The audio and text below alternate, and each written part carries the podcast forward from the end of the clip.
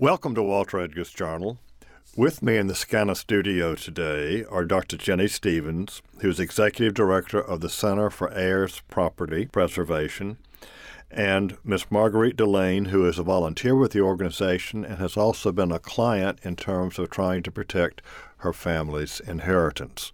So, ladies, welcome to the Journal. Thank you for having us. Thank you.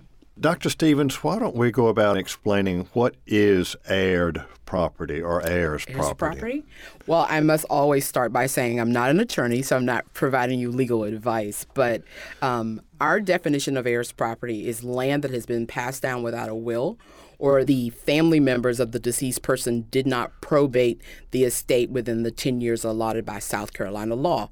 Therefore, the family owns it jointly. You, if you want to think about it, it's like a corporate status. They own shares in the land, but not a particular piece. And each member has the right to do what they would like with their share. Now that that gets complicated if let's just say we're talking about well use a, a round figure a hundred acre farm or a fifty acre farm, and back at the turn of the 20th century it belonged to one individual and he had X number of children, and then they had children. So now we're getting to the 21st century. It might be four generations. There could be a hundred heirs. Is that Or right? more. Or, more. Yeah, or, Or more. more. Or more. Yes. So, uh, because agreement is very important, the way we resolve heirs property, um, it can become challenging because you're going to need the input of those individuals to decide how to peaceably resolve the heirs property issue. Well, given the fact that, for example, in South Carolina after World War One, there was a huge outmigration of African Americans to all parts of the country, and I guess somebody could parachute in from Chicago and say, "Hey, this is part of my inheritance." Is that sort of thing? It it can happen because, uh, as you said, because people have not been connected with their families in a while, or maybe they didn't attend the family reunions that um, occur. They oftentimes don't know that they actually own a share in heirs property.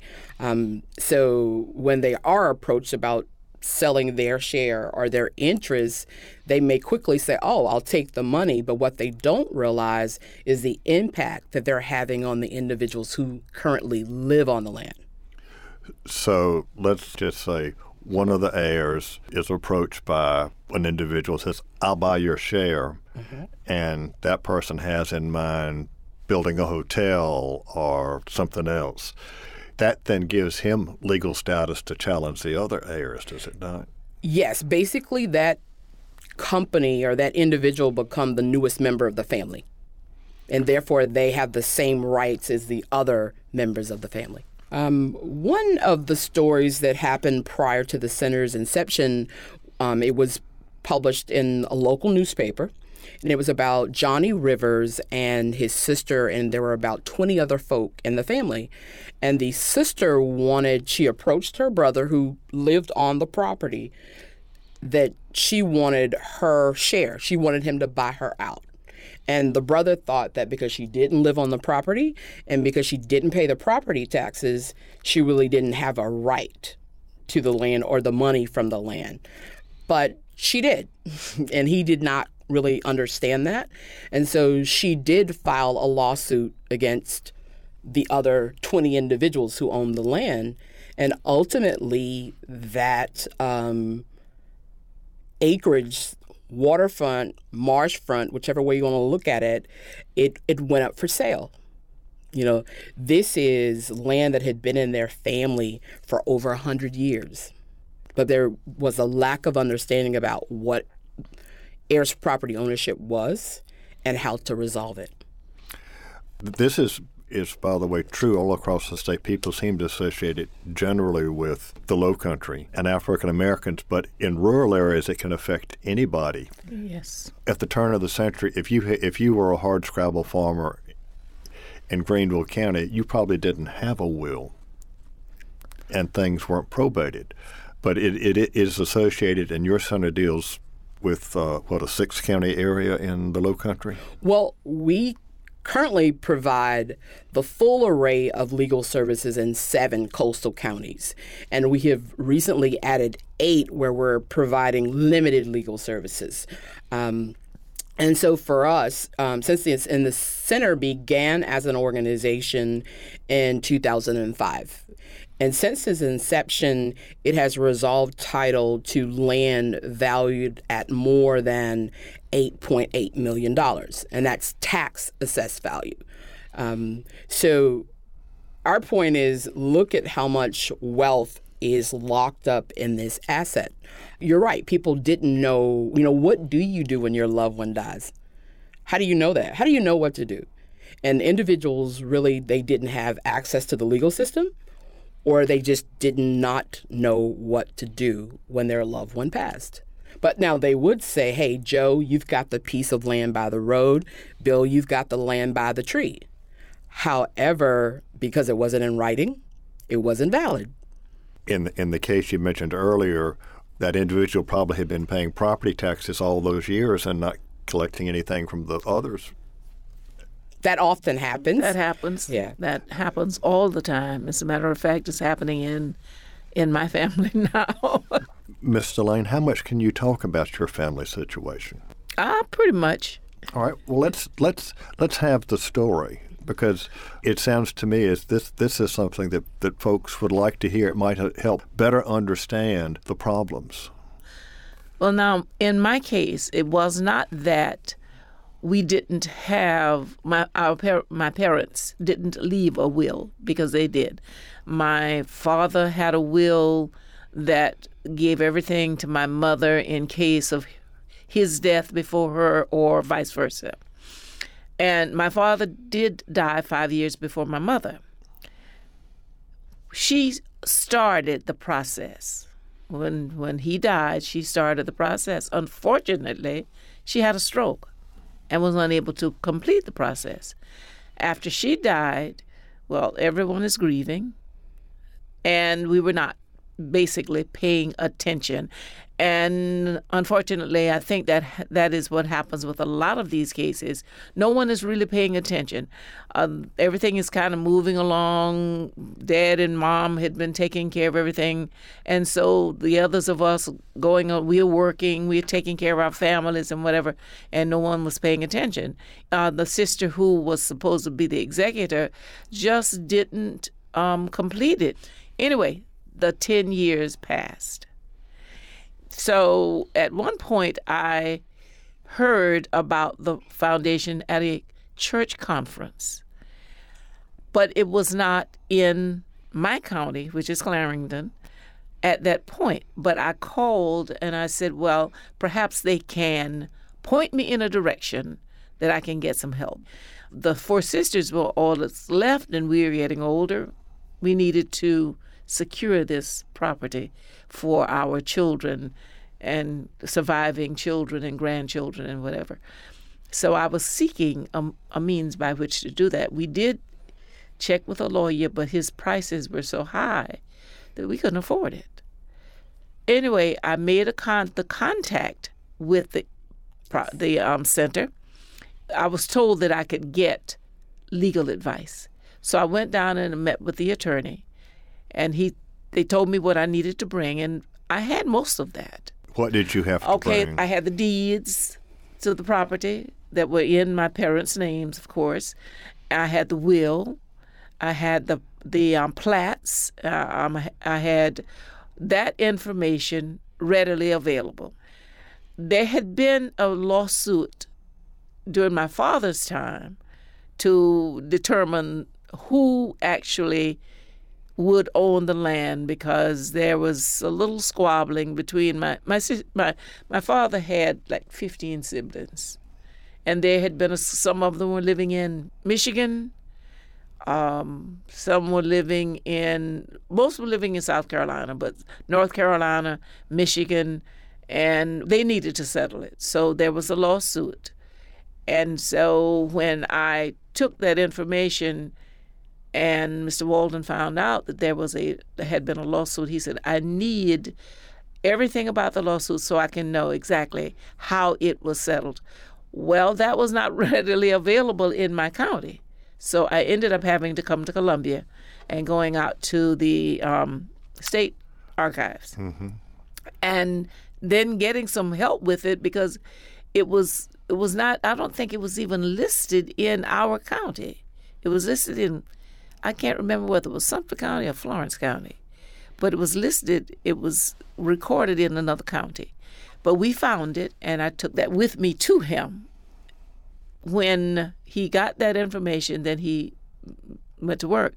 But because it had been opened already by my mother, it was not as difficult as one that had not been opened at all. So what he had to do was complete it.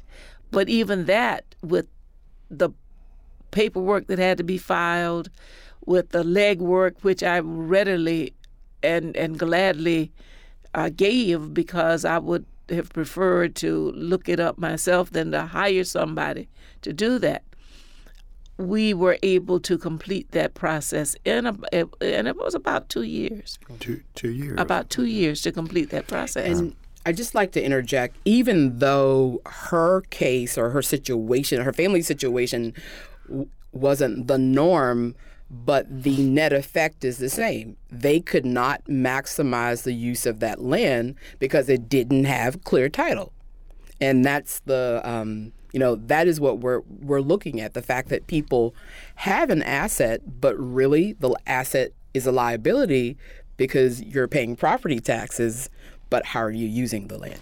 All right. I, I heard the, the the statement ten years. What does that have to? That's the state law in relation to probating um, an estate.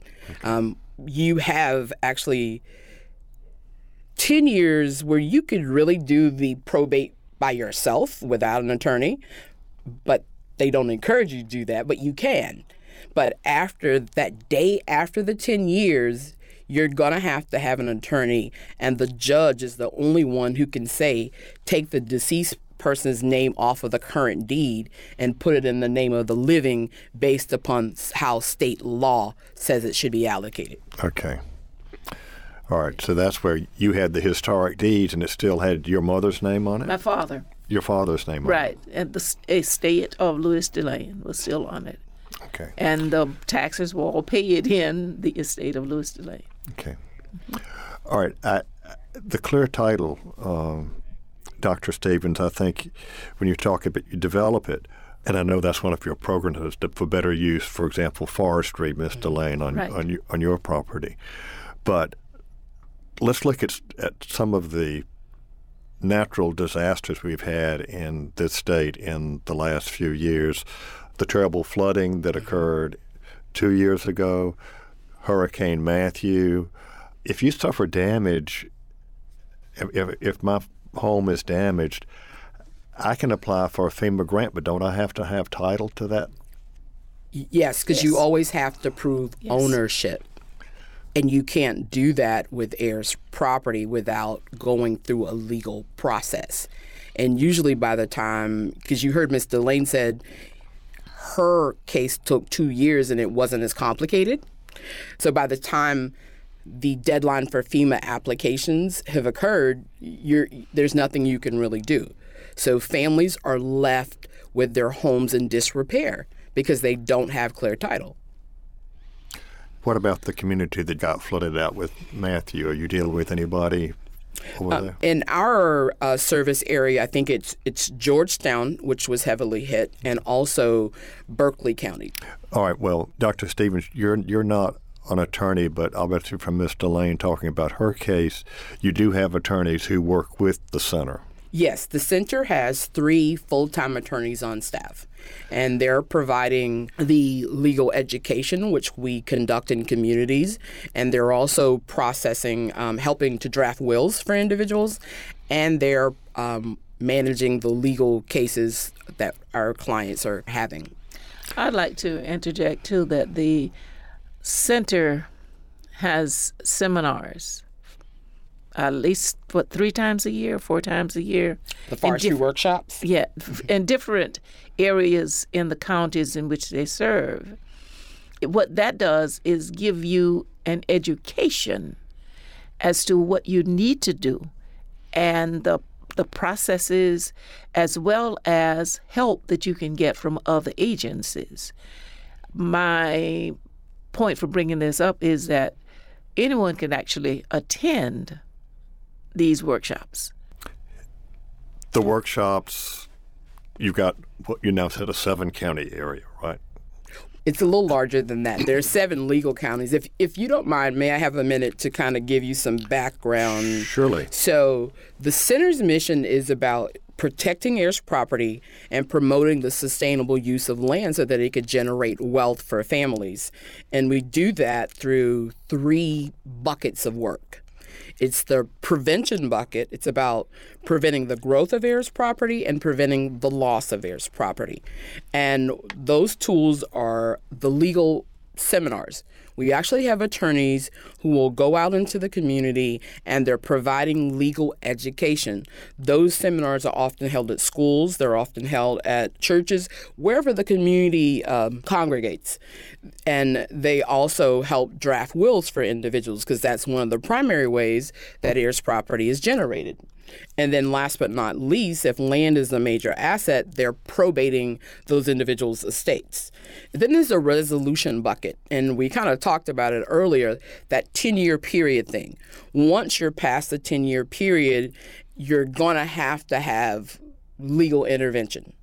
So there are two things that are key that we're providing under the resolution bucket. That is um, bringing about family agreement, and we know that's always tough because we just you know no matter whose family there's it is a challenge. And especially in some cases these individuals don't even know each other. And then it's also about developing the family tree of the person whose name is on the deed. Having to go back and do that research. Um, and once that's done our lawyers will then you know do what they need to do and take it to court. And then last but not least is our land utilization component which we actually use um, sustainable forestry as a tool. And for our sustainable forestry program, we are covering 15 counties within South Carolina, and we're providing the forestry education, which are the quarterly workshops to which Ms. DeLaine referred earlier. And we're um, we have three foresters on staff, so we're actually providing forestry technical assistance also. And then we're connecting those into those family members or those landowners with uh, professional foresters. So we have a holistic view of working with land and the individuals who own land. And it is ultimately about not only preserving or holding on to the land, but making sure that you're generating income because ultimately it's really about the next generations. It's not just about you. And the education also, the one of the things that I really, really began to understand is how important it is to have uh, the the fire breaks and um, other things to, to protect your land and have a a management, someone who comes in and knows something about trees to determine, well, there may be something here we need to do because the trees are getting damaged or you have some infestation and we need to get these trees out. And someone who will do that on a regular basis. So the the center helped also helped us to determine that and to hire a management company. And that has been truly a blessing. I don't know anything about trees. I, I, I admit that and one of the things that that really, really prompted us was someone called and said, I said, you have a nice stand of trees. I would pay you X number of dollars for it. So I said, you know, yeah, we could use a few extra dollars. But I had heard about this place. Maybe we need to check with that first. So my sisters fortunately, we all live right here in South Carolina and are in communication almost every day. So we aren't we aren't scattered all over, at least not yet. Uh, but our our children are doing a pretty good job of, of scattering. So we want to get all of this taken care of before it gets to that point that some people have 100, 150 heirs and nobody knows each other because after a while they don't come back. Mm-hmm. You know, they have no interest in coming back. They get into their lives and their lifestyles, and that's it. And then their children know nothing about this area, so they know nothing about the property or you know great great grandpa and great great grandma and all of that. So anyway, we wanted to do something also to um, see about generating so that the taxes would be paid, so that the fire breaks could be kept up, and um, and learn about it and have somebody who would tell us this needs to be done and when it needs to be done. So Yes. you were talking about the timber buyer who approached you. Oh yes, and I met with the forester who was there. Um, the who was what was Sam at the time. The, mm-hmm. He was there, and he said to me when I told him that he said, "Don't sell even one pine needle until we look at that." And the way it turned out was this: this man was offering us, oh, I can't tell you how much less mm-hmm. he was offering than the trees were worth. It's almost 10, 15 times Right, what he'd offer you. right. He and they do that though. They they know that you don't know. You got a nice stand, um, fifty thousand, a hundred thousand sounds pretty good, but your stand may be worth four hundred thousand. So, uh, and we said we made the statement that he was going to be laughing all the way to the bank.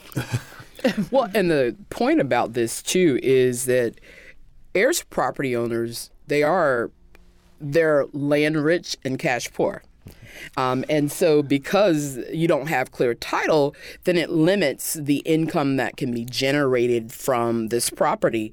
And, you know, people don't realize that in the state of South Carolina, forestry is a $20 billion industry. Right. And so here it is these landowners have an asset. If it's the title issues are resolved, they can turn around and, well, with some education and with technical assistance, they can move themselves out of poverty by, as Mr. Lane said, it may be cutting some of the trees, or it may be leasing the land for hunting rights, whatever it is. But it won't really be a handout. These individuals can help themselves move out of poverty. Well, so actually, you and your sisters have something of a corporation now. Is that right? Yes. It's We're a- working toward that. Yes. So, so that eventually, even if you have a great nephew living in San Francisco, he through one of your sisters, he will know that he had Right. Have, or however she decides to leave it, she may she may not leave him anything. Well, that's true too. However, she decides to leave it, but th- but th- that also will keep the family tree current, mm-hmm. Because when my say, say for instance, when when I pass on, my children will know that they have this, and they will be. Uh, periodically, maybe getting a few dollars from it after all of the bills are paid, and um, the land is cared for as it should be, and then they can pass that on to their children. And so those children will know, and that would have to be kept up because this is coming from, oh, I didn't even, uh, oh, I didn't even know I had a great grandfather in South Carolina, but here it is, I'm getting a few dollars once a year or whatever from from this. Well, this is a very interesting story about how, this is evolving because you're, you're doing trees. Obviously, at one point, your grandfather or your father would have had cotton, Cotton, or corn, tobacco. Yeah, I did a lot of that growing up. but but but that's not with multiple generations unless one person has it right, and wants to do that. right. And as we now know, the last few years have been really hard for cotton farmers in Right, South Carolina. Um, right. So putting it into trees, as you mentioned, that it's a multi-billion dollar industry in South Carolina. Mm-hmm. And it has also been proven that people who are receiving some income from their property are less likely to sell it. Um, and that's key because we're getting ready to transfer a lot of land through generations. And for those folk who may not have an attachment to the land, when you get people to see that it's really it's a business. You're really entering into a business that can generate income from you, but also on the flip side, you are preserving the environment. You, you mentioned, Ms. DeLaine, it took two years to get your family situation together. So is everything all resolved? Up to our yes, to our generation, everything is resolved at this point. And I hope you have told your sisters are going to write wills. Oh, we we've done that already. Oh, you've done that already. that's that's done. Well, our our, our parents um, were progressive, in that particular vein. Well, they're progressive in a lot of areas, but we knew uh, because my my dad said, okay. Um, first thing you do is write a will. Even before they they passed on, they expected us to have wills. Uh, and their family's not the norm. yeah, well, yes, I, I, I, I acknowledge that, but they expect us. Even my my mother's father, and he was one of those. He was he did just very basic reading and writing, but my mother was a teacher, but he encouraged the education. So my mother became a teacher, and when she started taking care of him after my grandmother died, uh, she made sure that he had a will because he had some property also. So that, of course, has transcended down to our generation. And I have told my children already, you know, you need to have, especially the one with children, you need to have a will. All right. Ladies, we need to pause a moment and let our listeners know that this is Walter Edgar's Journal, and I'm talking with Dr. Jennie Stephens and Ms. Marguerite DeLaine about the Center for Heirs Property Preservation. Dr. Stephens, you talked about the three buckets, and I think we've covered the first bucket, which mm-hmm. is getting the people together to write wills and the education. Mm-hmm. What about the the resolution? Okay, the resolution is um, the person has been deceased more than the 10 years that al- uh, is allowed by law. And so, you know, we've got Ms. DeLaine here with us today, but really, as I said, her family's not the norm. You know, she knew who all the heirs were in her family, they all got along. So that made it easier to make it happen. But oftentimes that's not the case. So, under the resolution bucket, we're helping families identify the heirs because the lawyers have to document that they have done due diligence in identifying the heirs that may be involved in the case. So if someone's been deceased for 10 years or you haven't seen them in 20 years and maybe they've gotten married, they've had children, it, it, it can be a bit much for a family to gather this information. And so obituaries are very key in helping to pull together the family trees. And as I said earlier, um, agreement is is necessary among the family members um, because we're not gonna our lawyers are not gonna take a case to court that could possibly result in the land being sold. We want the family members to have already decided what they'd like to do prior to the um, the court case. Well, you know, I'm I'm just thinking, knowing families. I mean, Miss DeLaine and her sisters got along, but you know, even when there's not necessarily a legal issue with land, I can tell you families that just siblings that don't get along. That is true. And then there are some who just decide that I became a volunteer with because they helped me so much. I became a volunteer with the, the center so that I could help pass the word, so to speak. And I have spoken with some people who have relatives who just, no, I just want to sell. I just want to sell.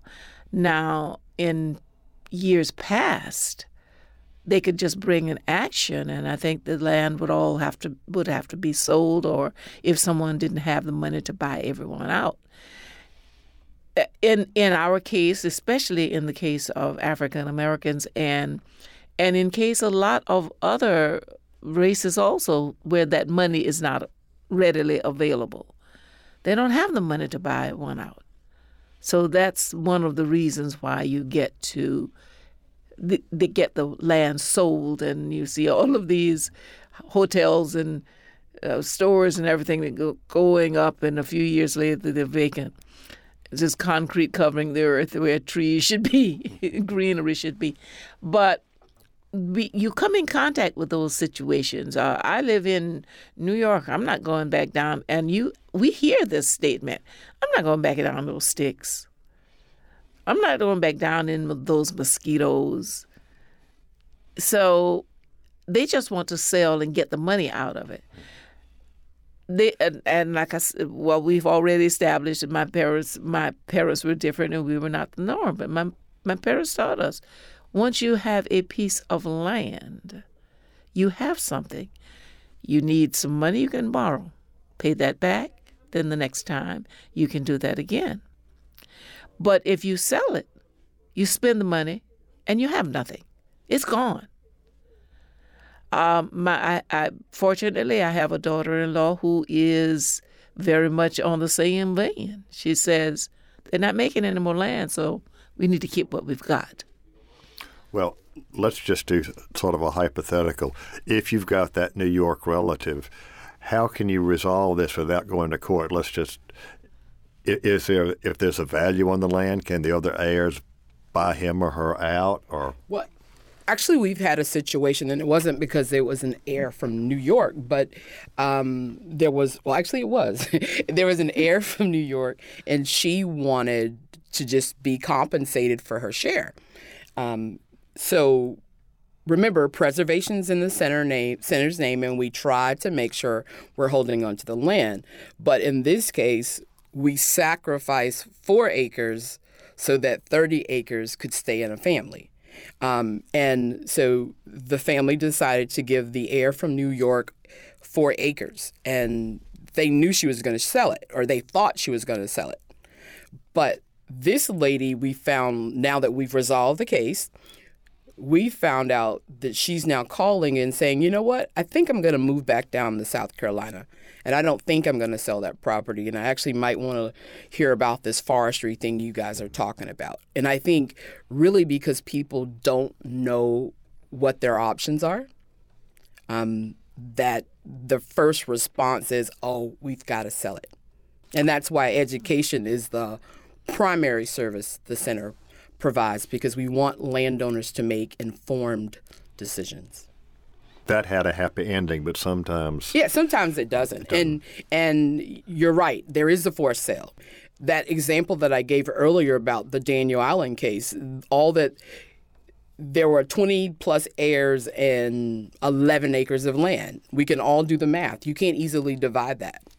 And therefore, the judge did order that the land be sold because you can we can divide money, but you can't necessarily divide land like that. And so the family did get some financial um, gain, but the developers who bought the land bought it for around eight hundred thousand dollars. With minimal investment, they turned around and sold it for three million dollars. So that is wealth that should have remained in that family if they only had some education about land ownership and they could come to an agreement, they still yet could have had that property that was valued at $3 million. And, and that is the case that was reported in the Charleston papers. Yes. Okay. Mm-hmm. Well, you know, I, I think those are the kind of stories that people hear about as development has taken over the, particularly the Low Country and the last half century, um, whether you're talking about Hilton Head or Fripp or Daufuskie, portions of Georgetown County. That's what people think about, but they don't think about Clarendon County. Well, that's not exactly true because Lake Marion is there. Oh, okay. and in that area, where closer to the lake, uh, uh, development is is alive and well. okay. Yes. Is there anybody else in the in the state doing this? I mean, you, you've got your area, which is primarily the Low Country, spreading in inland a little bit. But what about the folks who live in Laurens or Aiken or? Well, there is an opportunity for them also now. You, you asked the question is there another agency that's providing the services that the center provides? The answer is no. There's not an entity like ours that's providing the le- direct legal services along with the forestry technical assistance. However, there is an agency. Um, South Carolina Legal Services, which is a statewide agency which can help um, families with their heirs' property also. So that option is out there. But it, it, it sounds like you're a one-stop service. Yes, because we look at land ownership from a holistic perspective. You, you know, when the center first um, began, we weren't resolving title to large tracts of lands. Literally, we were resolving title to a city lot because those individuals needed housing repairs and they could not access um, the government funds. You know, the city of Charleston is constantly referring individuals like that to us because they can't get their money out the door and rehab the homes because the individuals don't have clear title. So for us, we run the gamut from someone with a city lot to three, 400, 500 acres. It just depends. Tracking families down. How many historians have you got tra- helping to track down family trees? well, we don't have any historians, and I'm, and I promise this isn't a plug, but we have allowed we have a membership to Ancestry.com, so we allow our clients to come into our office and um, try to fill in the blanks by using Ancestry.com. Oh. okay. Well, you know, I, I just was saying because in some counties we have very good records in South Carolina. Right. True. And others Not so much. Not so much. oth- others we do not. yes. And then tracking down families, first thing I would go to, if there was an obituary, mm-hmm. but then I'd also look for the will mm-hmm. and the deed. And if there's not a will, uh, if there's not a family Bible, mm-hmm. you know, You know where else the next place people go? Hmm. The cemetery. okay. Why? Because you can see the graves. You can kind of um, looking at last names, and then you can ask family members, you know, who is this? So it's also key that you you have access to the graveyard. Well, and of course, in rural communities, the church would have had records, but a lot of rural churches have gone out of Did- did existence. have- Right. They that did not keep records also. Yes. This is a story that I think it's, it's not just a local. This is a South Carolina. It's really kind of an American It's- story. yes. As rural America, Correct. Heirs property is not just a Southern issue. It's not even. Um, it's it's not just a black issue. It is about really. It's an economic issue. Um, people who grew up in wealthy families.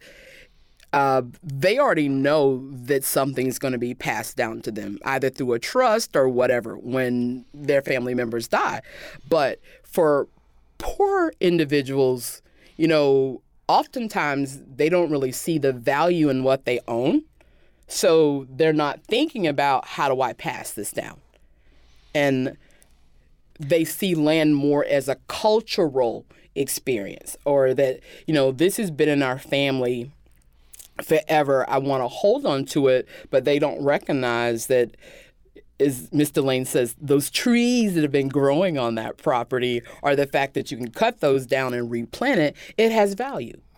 And and that's how we're trying to get individuals to see, wow, you really do have more than you think you do. again, it is an economic issue. But if, if granddaddy say, "Well, Denise, I want you to have the house," mm-hmm. Mm-hmm. and you move into the house, you you know, and it goes down several generations through that without, and you keep paying the taxes, mm-hmm.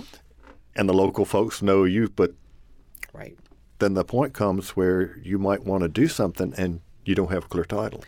And the uh, another thing is that people could, at one point, come in and build a house and didn't have to have a title to that property.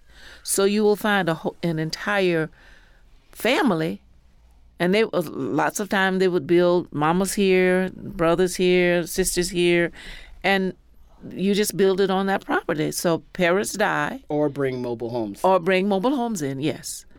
But and then parents die and the whole family is there, but they don't have title or they want to find they want to build another house or repair or whatever.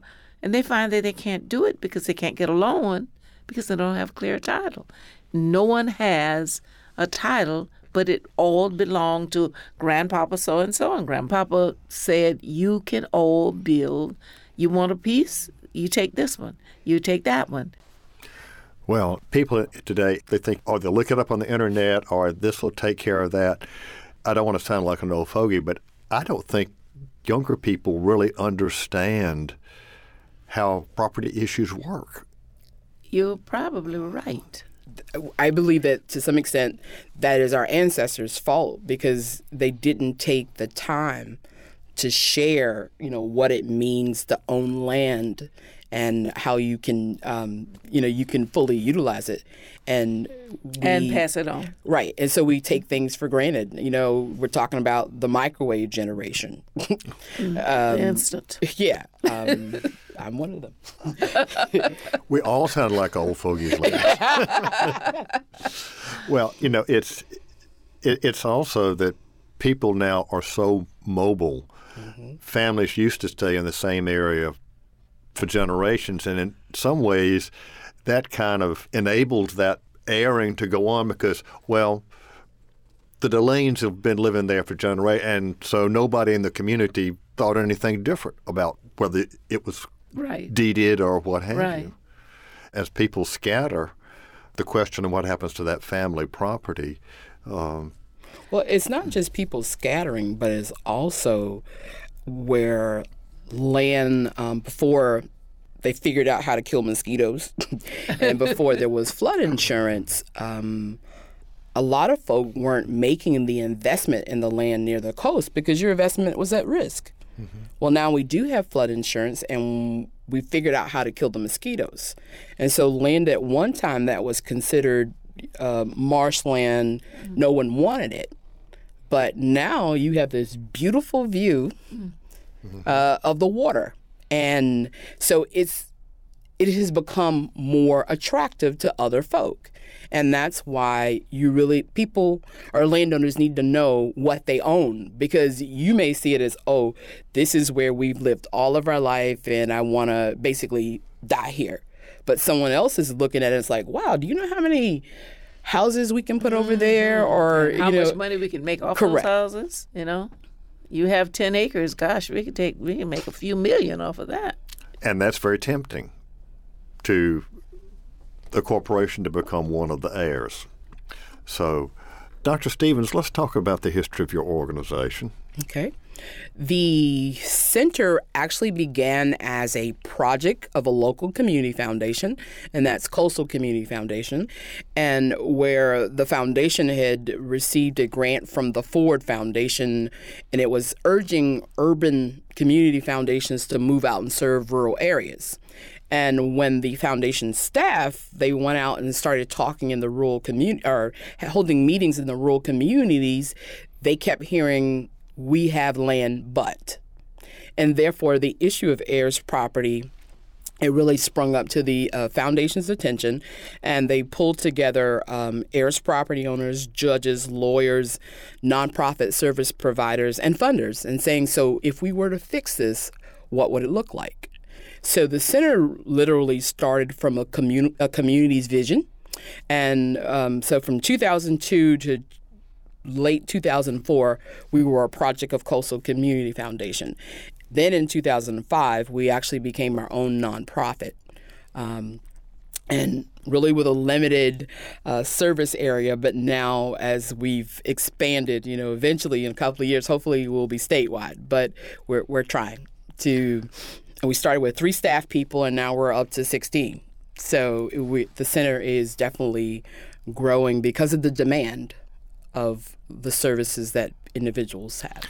And how many volunteers like Miss DeLaine have you got? Well, we had Miss DeLaine is actually one of our what we call our woodland community advocates. When we started the sustainable forestry program, we knew that um, we wanted other individuals in the community to hear um, about our work, and so who better to hear it from than your neighbor? And so we started the Woodland Community Advocate Program, and I think right now we're up to about 40 individuals who are have either graduated or are currently participating in that program. And they're doing talks as Ms. DeLaine does for us. They're scheduling seminars. They're really urging their community to get on board and don't wait. It's not going to get any easier to resolve heirs property. We have, um, I won't call them satellite offices, but in uh, Georgetown, we go there once a month, and the Council of Government allows us to use our space. And then in Beaufort County, uh, we actually, um, the Coastal Community Foundation allows us to use their office. So we are thinking outside of the box. And as Ms. Delaney says, we don't want people to have to drive to Charleston. So we're currently talking with the Natural Resource Conservation Service so that we may use some space in their offices. And that's a, a it, it's a entity of USDA. Um, U.S. Department of Ag, so that we can get out and start um, having more people from the community come to Well, us. speaking of the U.S. Agricultural Department, there was a, a story in that you told me before we went on the air Mm-hmm. about the uh, U.S. Secretary of Agriculture coming to South Carolina. Yes, he did. We actually had the under, well, we had the Assistant Secretary of Civil Rights, and then we had the Undersecretary of Environment, and then finally we had the Secretary himself come down. And that resulted because uh, one of our funders, because our sustainable forestry component of the center's work didn't begin until 2013 and it did through a grant from the U.S. Endowment for Forestry and Communities, and they're not a they're a nonprofit, they're not a governmental entity, but they partnered with two uh, departments of USDA. That's the Forest Service and the Natural Resource Conservation Service. So we were afforded the opportunity to share our work through um, with those two departments, and that then helped. Um, they would go back to D.C. and say, "Hey, you need to come see these people in South Carolina," and there we go.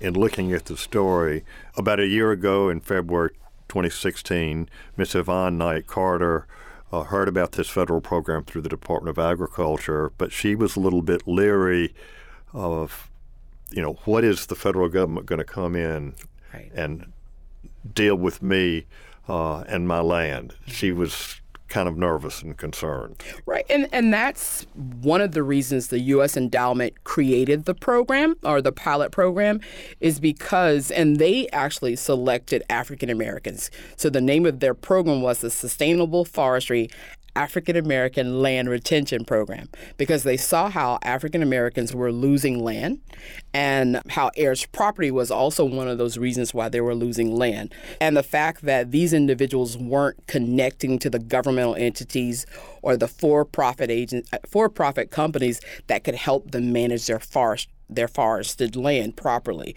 So our job or the center's job was to be the lead agency to help create or build relationships with those organizations so they could in turn build relationships with the landowners so that we all know USDA has not had a great reputation for working with African American uh, especially the Farmers Home Administration.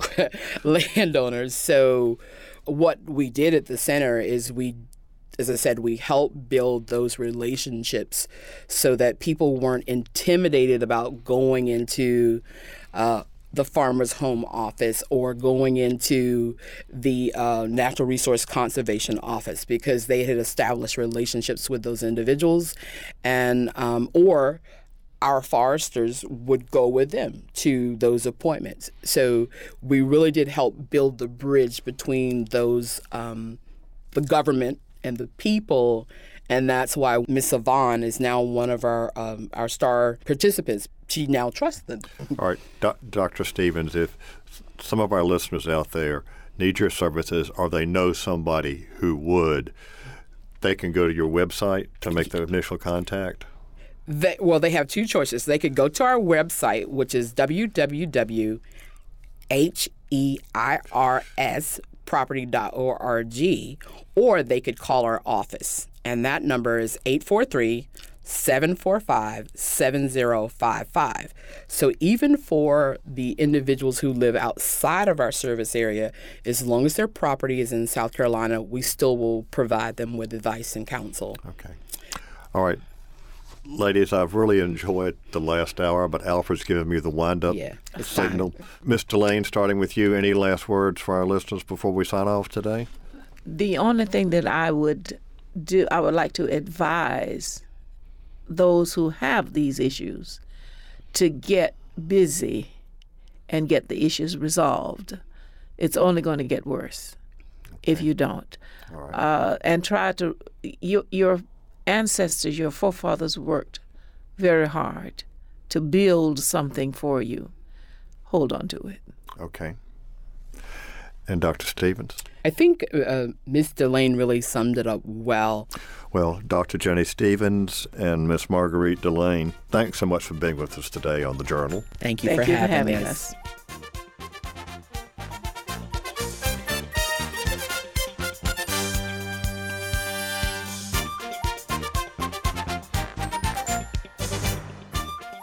This is Walter Edgar, and I hope you enjoyed today's journal. I found it fascinating. I've always known about heirs property, but I did not know about the Center for Heirs Property Preservation. And in talking with both Dr. Stephens and Miss DeLaine, we know that this is an issue not just with African Americans in the low country of South Carolina, but it's really something of a national issue, whether you're dealing with the Appalachian Mountains or lands in the far west. It's a rural issue, and it generally involves folks who don't have the means and sometimes don't have the education to know how to protect their interests and those of their families. This is Walter Edgar. Join me next week for more of the Journal. Walter Edgar's Journal is a production of South Carolina Public Radio. The producer and engineer is Alfred Turner. Production of this program is made possible in part by listener contributions to the ETV Endowment of South Carolina. The views and opinions expressed on Walter Edgar's Journal are not necessarily those of South Carolina Public Radio.